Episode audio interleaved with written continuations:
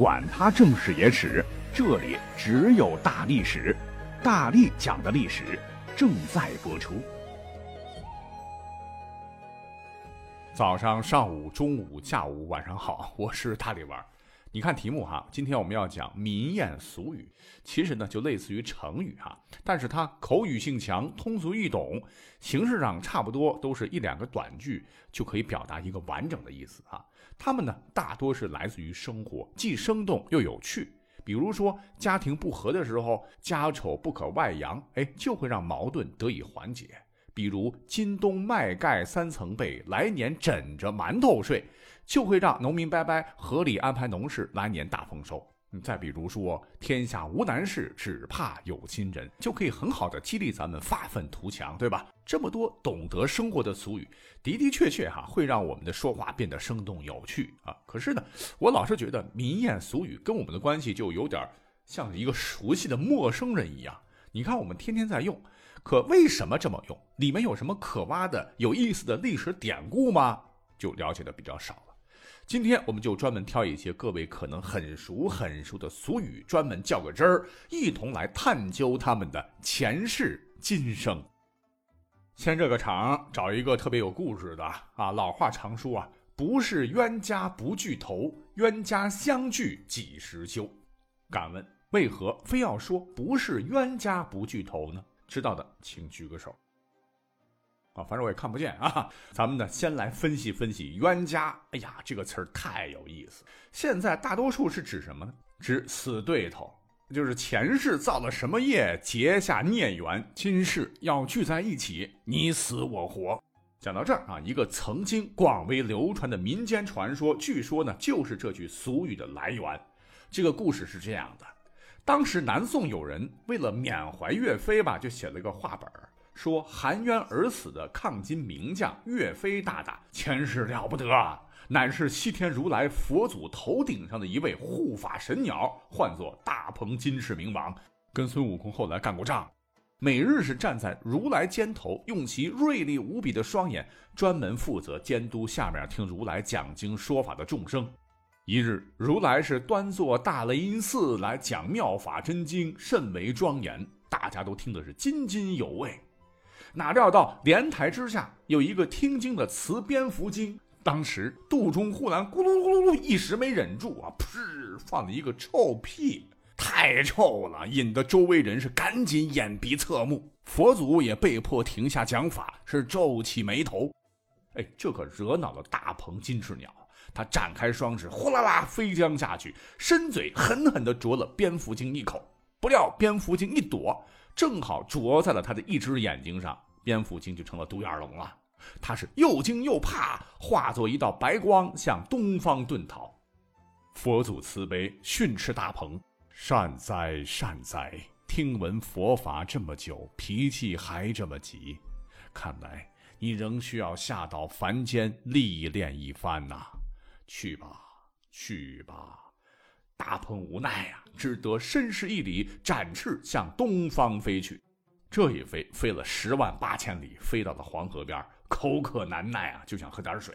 不料却看到一群乌龟精在河边排队修炼。有一只特大个的乌龟，好像是个头啊，是摇头晃脑的发号施令。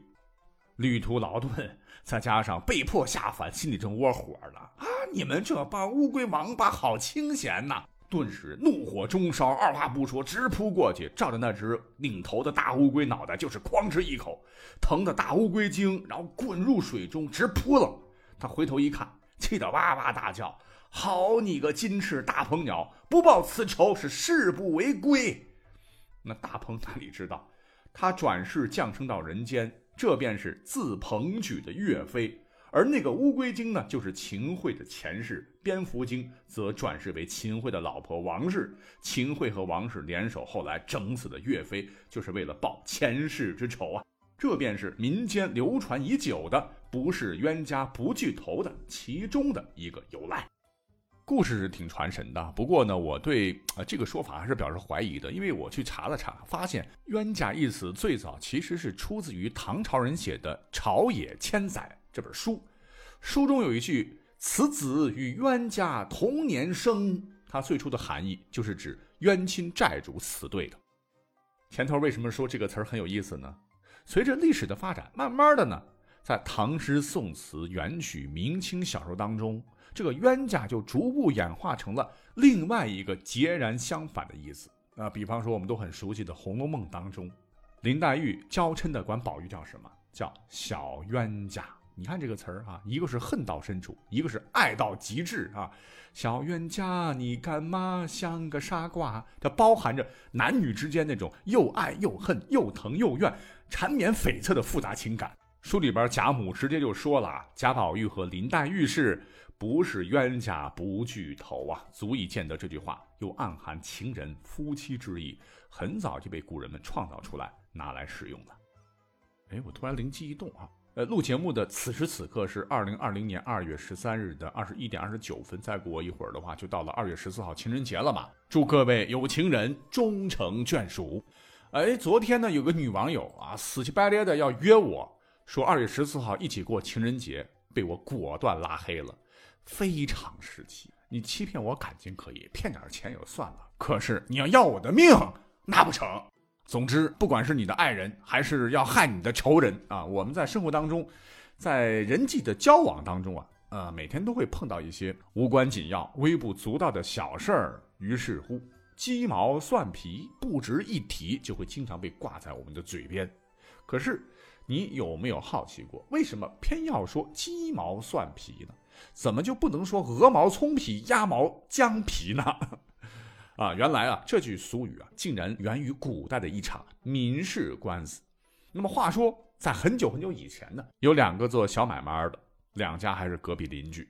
东边的是卖鸡的，西边是卖蒜的。卖鸡的整天杀鸡呀，弄得院子里满地都是鸡毛；卖蒜的整天剥蒜，弄得院子里满地都是蒜皮。本来两家是相安无事的，但一阵哗风刮过，那就出事了。刮东风时，鸡毛会被吹到西家院子里；而刮西风时，蒜皮儿就会被吹进东家院子里。两家经常为这些事争吵啊。日积月累，两家矛盾就越来越大。有一天，两家又大吵起来，越吵越凶，直接跳棚子，当街大骂祖宗八辈儿。气呀，场面就失控了。双方大打出手，卖蒜的啊扇了卖鸡的几巴掌，卖鸡的捶了卖蒜的几拳头，双双负伤。最后对簿公堂，魏武知县升堂审案，就耐心的听了两家的述说。末了，这是个啥事儿啊？打成这样啊？于是提笔判道，说鸡毛蒜皮何值一提？大唐来素，纯属斗气。各打十板，反省自替。如若再来，重刑击毙。于是乎，两家的屁股都啪啪啪啪打肿了，从此以后再也不敢吵架了。那对于这样的判决吧，外面的人有人说县官不公，有的人则说做得对。但天长日久，哈，渐渐的，大家就把这个案件给淡忘了。可是判词中“鸡毛蒜皮”这句俗语倒是流传了下来，直到今天啊。所以说，这是一个很有年头的俗语来。下面呢，我们要马上再讲一个更加古老的人间仙界都常用到的俗语给各位来听一听。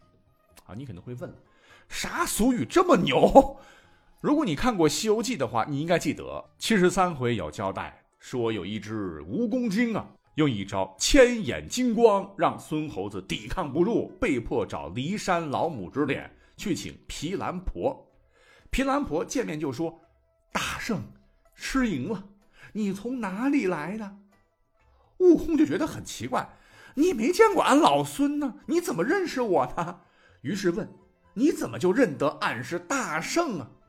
毗蓝婆呵呵一笑：“你当年大闹天宫时，普地里传了你的形象，谁人不知，哪个不识？”呃，悟空直接郁闷了：“哎，正是好事不出门，恶事传千里。”像我如今归正佛门，你就不晓得了。毗蓝婆很意外哦，几时归正？恭喜恭喜！那那通过这个故事可以证明两点：一个，明代这个俗语应该就广为流传了哈；第二，从来没有见过孙行者的毗蓝婆，竟然不知道改邪归正、重新做猴、皈依保护唐僧的悟空，只知道那个大闹天宫被如来压在五行山下的孙猴子。可见好事不出门，恶事传千里，当然也适用于神仙界了。那么这条流传度极广的俗语到底是从哪儿产生的呢？我们严肃的考证哈，可能是跟结束五代十国混乱局面、建立北宋的赵匡胤极其有关系。话说赵匡胤年轻的时候呢？在太原的清油观遇到了被强盗掳掠来的美貌女子金娘，赵匡胤呢本来就是历史上有名的民间武术大师，其余义愤，三拳两脚打跑强盗，就救下了金娘，还把自个儿的马呢让给金娘，不远千里，历尽艰辛呢，把金娘送回老家。一路上呢，两人以兄妹相称，赵匡胤对金娘照顾有加。金娘呢，看到赵匡胤气宇轩昂啊，也对他是动了心。而金娘年龄也小，长得也漂亮，年轻小伙赵匡胤内心那也是喜欢的。可他胸怀大志啊，不能此时被儿女情长所累。再者说，这是见义勇为啊，助人为乐啊。你你把这个关系搞不清楚的话，会让义举蒙羞啊。这样做不是乘人之危吗？便将美人送到家乡啊，于是告别，了无思念。但是呢，当赵匡胤回到太原后，没有想到太原却盛传说赵匡胤劫掠金娘，行不耻之事。那赵匡胤哀叹说：“真是好事不出门，恶事传千里。况且我从未做恶事，人心不古啊！你要知道，那个时候男女授受不亲的，你不小心这个碰一下手臂的话，那姑娘就会把衣袖给割了。所以金娘自赵匡胤离去以后呢？”他哥哥嫂嫂啊，对他那是风言风语。金娘受不了，为表贞洁，便自缢身亡。啊，真是一个悲剧啊！那后来赵匡胤经过多年奋斗，陈桥兵变中被拥立为帝，就感念昔日兄妹之情啊，就派人去寻找金娘。这才知道金娘早已香消玉殒呐。赵匡胤感叹不已，便追封金娘为贞义夫人。哎，这个故事听起来挺曲折离奇的哈。在历代呢，也被排成了戏曲，写成了小说。很多人到现在为止都以为这是一个精彩的民间故事，其实不然。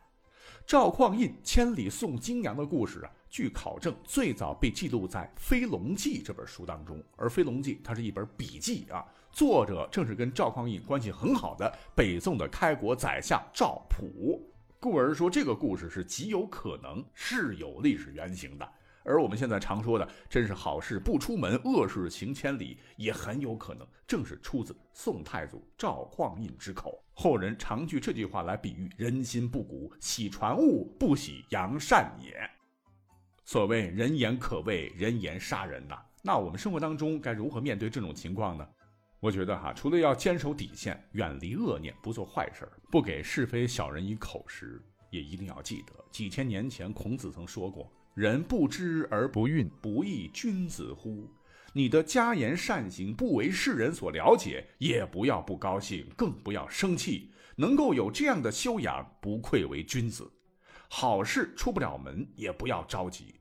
就像春天到了，鲜花自然会开放，想拦都拦不住一样。时间到了，你做的好事儿总会给你意想不到的惊喜。不信，你试试。好，感谢收听本期节目。如果觉得内容不错，留言超一百，我们还会再做一期的。我们下期再会，拜拜。